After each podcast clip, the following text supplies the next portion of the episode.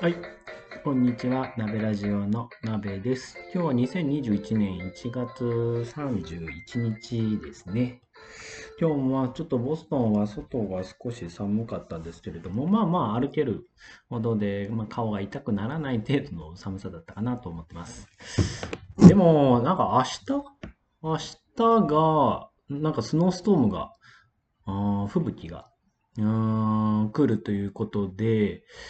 まあ、職場の方でも警報が出てたりとか、まあそういった時っていつもボストの方ではまあ学校も休みだったり、会社も休みだったり、まあ外に出ないように、えーなんてあの警告がなったりしますね。なので、まあ、ボストンにいる方々はちょっと気をつけるようにはしておいてください。なので明日ちょっと出勤なのか、もしくはなんかちょっと午後ぐらいから嵐になってくる、雪の嵐になってくるっていうようなことなので、もしかしたらちょっと早めに、え帰ってくるかもしれないです。そうですね。今日は、もう僕ちょっとアメリカの方で、あひあ日本では皮膚科医をやっていて、えーアメリカで、えー皮膚と免疫についての研究を今してるんですけれども、まあ一日どんな一日だったのかみたいなこともちょっと話してみようかなと思ってます。今日は、まあ家がその研究所から歩いて徒歩10分ぐらいのすごい近いところに住んでるので、えー朝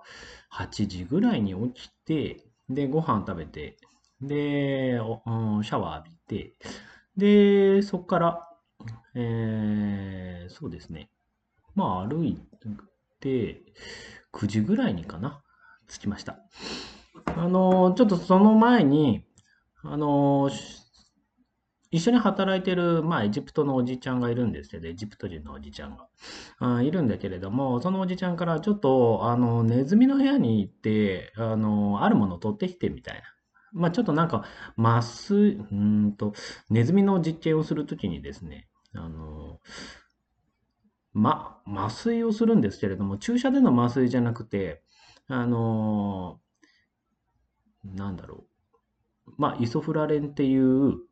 麻酔の、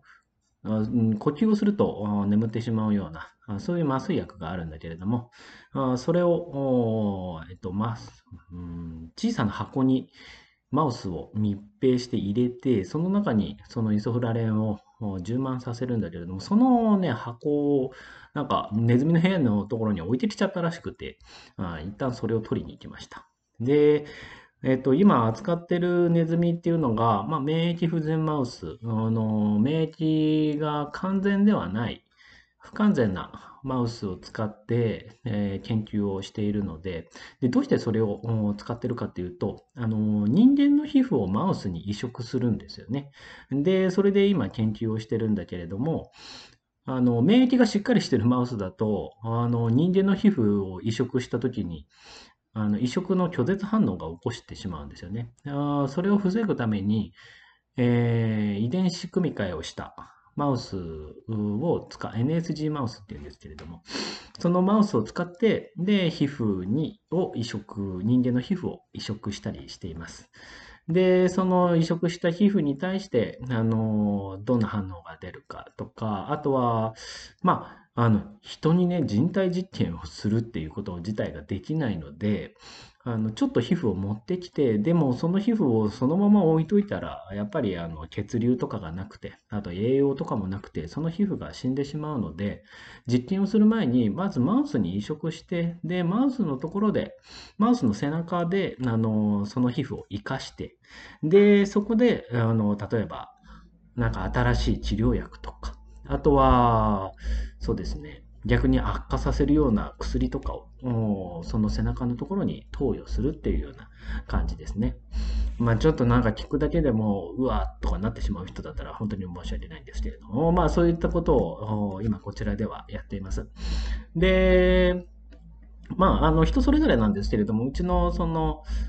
教授が、あーまあ、女性の教授なんだけれども、あの、日本、あの、人間の、うーんなんだろう。まあ、人間の皮膚を使って研究をしたい人なので、マウスのあの皮膚を使っての研究っていうよりは、まあ、ヒューマナイズとしたあマイマウスを使ってあ今は研究をしている感じですね。で、その朝、その、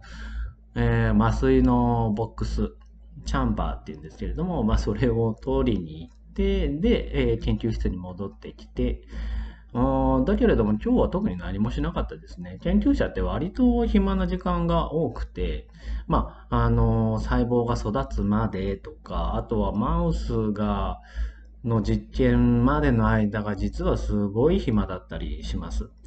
まあ、読み物、あの論文を読んだりとか、あとはま情報収集をするということが今のところはメインかなと思ってます。僕の勤めてるところは、うーん、なんて言うんだろう。ハーバード系列の、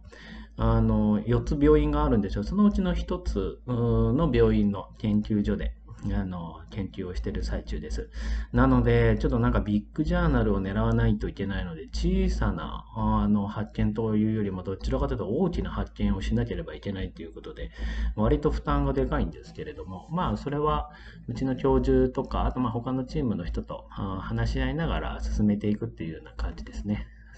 でもまあ最近はちょっとコロナだからね、みんなで集まって話をするっていうよりは、グループディスカッションはちょっとズームになってしまってるんですけれども、まあそうやって進めていきます。なので今日は本当に何もしなかったかな。お昼食べて、で、その後もまあちょっと論文読んで、あとは、えー、来週、明日か明後日ぐらいに、あの、試薬を入れなきゃいけない、えー、細胞を、と、ナイトロジェン、えっ、ー、と、液体窒素の入ってる冷凍庫ってあるんですよね。マイナス150度にまで凍らせることができるんですけれども、あの、そういったところでは小さな、あの、容器に、例えば今日溶かしたのは、まあ、そこに保管するんですよ。いろんな、あの、試薬とか。試薬は普通の冷蔵庫なんですけれども、一番多いのは細胞ですね。えー、生きた細胞、えー、人から採血を取ってきて、それで、その採血の、僕は免疫細胞を使っているので、例えば T 細胞っていうものだったりとか、あとは、まあ、それも含めた、あの、よくみんなが言う、あの、白血球。それを、まあ、あの、採血の中には赤血球も白血球とかもいろんなものが入ってるので、分離して白血球だけを、保管して、それでマイナス150度に保管しておきます。で、使用するときに、ウォーターバスであの36度ぐらいの暖かいところで急激にあの溶かしてそれを培養液の中に入れて、実験するときは培養させるというような感じですね。今日はその細胞を患者さんの、健康な患者さんの白血球？を溶かして今日培養液に入れて、まあ、細胞の数とかもカウントしてね。で、それで、えー、今日はおしまいだったかな。だから実験の準備だけだったかな。うんうん。本当今日はそんな暇な一日で。で、もう4時半、5時ぐらいになって、もうやることないから、みんなに、あ、じゃあちょっと先帰りますって帰る感じですね。なので、まあ、日本のサラリーマンと比べたりとかね、まあ、そういった方々と比べると、あとはまあ、日本で臨床のやってる先生方と比べると全然何にもやってないっていうような感じなんだけれども、まあ、研究者ってすごく暇な時間とすごく忙しい時間の差がすごく激しいかなとは思っています。まあ、研究所にもよるらしいんですけれどもね、僕の研究所は結構のんびりな感じです。はい。じゃあちょっともうそろそろ10分経ちそうなので、一旦この辺でではまたお会いしましょう。